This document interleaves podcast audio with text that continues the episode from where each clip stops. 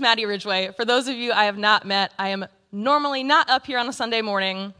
Uh, I am the director of student and young adult ministries here at Paoli. Uh, I've been working here for a few years, but have been full time since last August. Um, and transitioning to a full time job in the midst of a pandemic has not been easy. But I have found so much joy in walking alongside our students and young people uh, growing, learning, stretching in so many ways. And I'm so thankful to all of you that have walked alongside us in that process and prayed for us. Um, that is truly a blessing.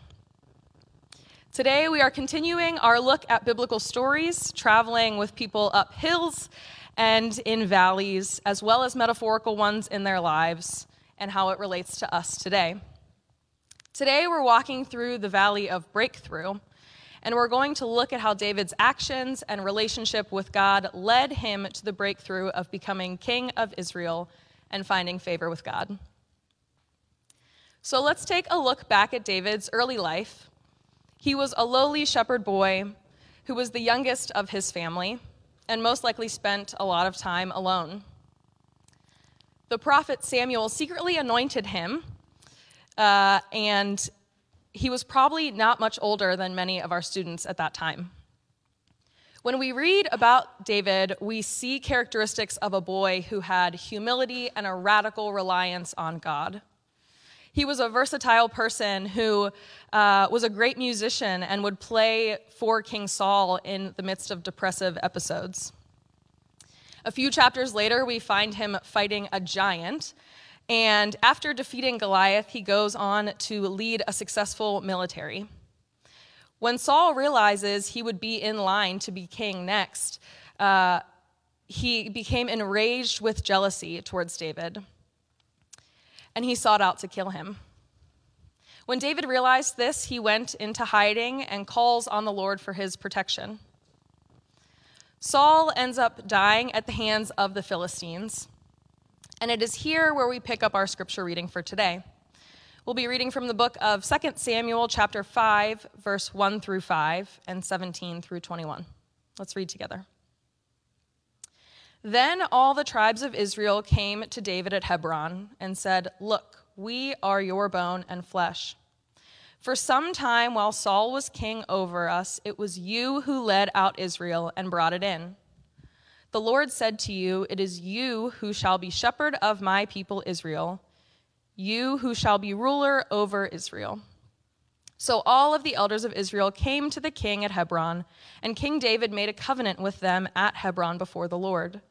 And they anointed David king over Israel. David was 30 years old when he began to reign and reigned for 40 years. At Hebron, he reigned over Judah seven years and six months.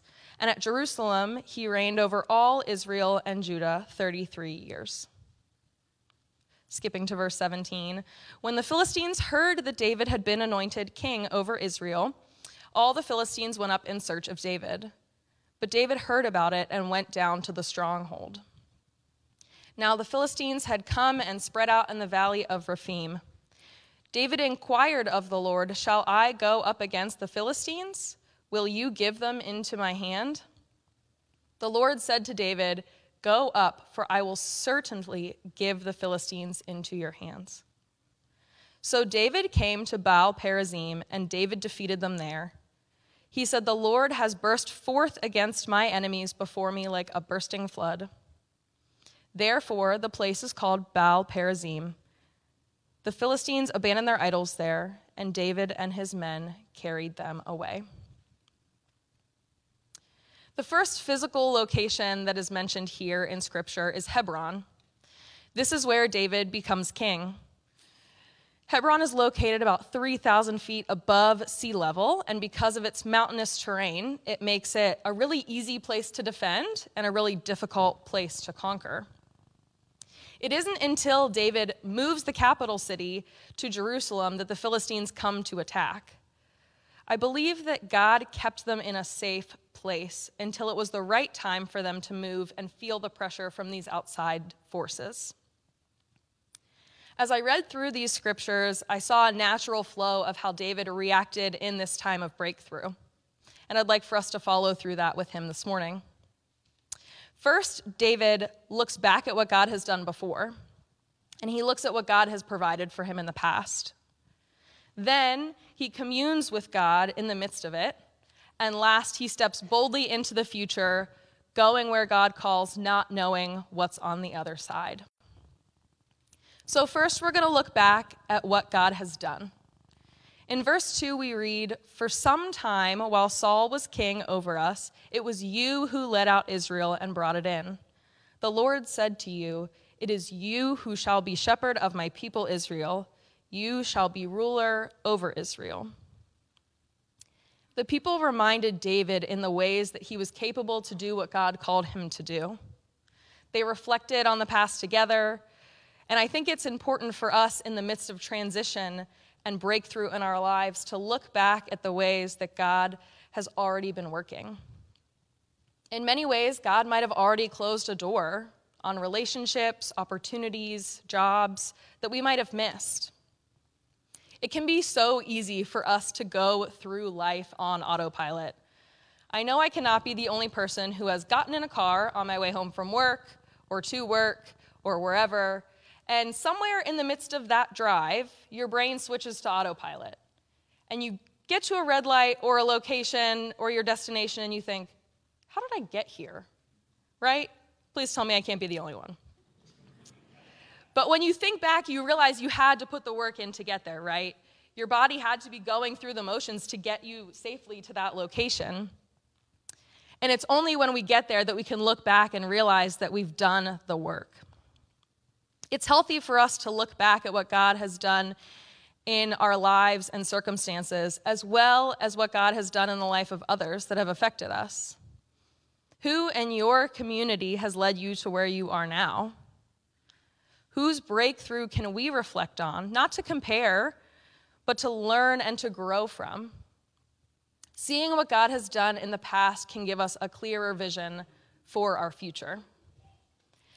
After we sense what God has done, we can move on to the point where we stand with God in communion with Him. Verse 17 says When the Philistines heard that David had been anointed king over Israel, all the Philistines went in search of David. But David heard about it and went down to the stronghold. Because David is a military leader, for him, the stronghold would have been most likely uh, a physical location that would have uh, protected him from his enemies. But he also felt safe with God in this place. A stronghold can be where we find peace with God, a place where we can call out and be in communion with God. It might be a physical location, it might be a place that we go to in our minds, but it's here where we garner the strength to do what God has called us to do. David asked God very pointed questions in this place. Now, I am a bit of a worrier. I worry about things that might happen, that will happen, that might not happen, and like definitely will not happen. And I'm fully preaching this to myself when I say that worrying will get me, us, nowhere. And if I spent the amount of time worrying as I did, giving it to God and asking God those questions, I will see that it will might maybe come to fruition. Meeting God in the stronghold gives us the opportunity to ask God what we need boldly in the midst of our breakthrough.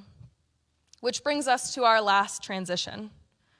The last step of David's breakthrough, and I'm sure we've all heard this as well, is the call to go. In verse 19, God tells David to go. And fortunately for David, he gets a pretty clear understanding about what's ahead.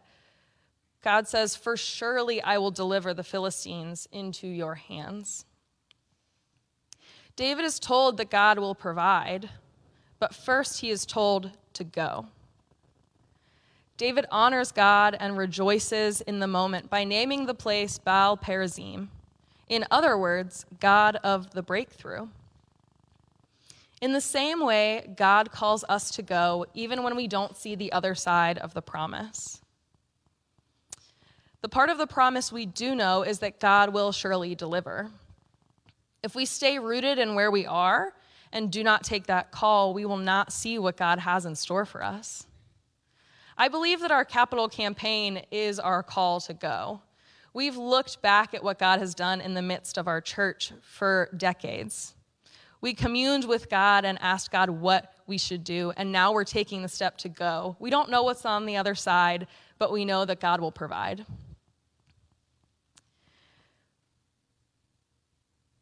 And I believe that God will have something in store for us. I would be amiss if I didn't mention, though, that although God calls us to go, sometimes the other side isn't what we expect it to be, and not what we hoped for. We might not have gotten the job. We might not have had that fulfilled relationship.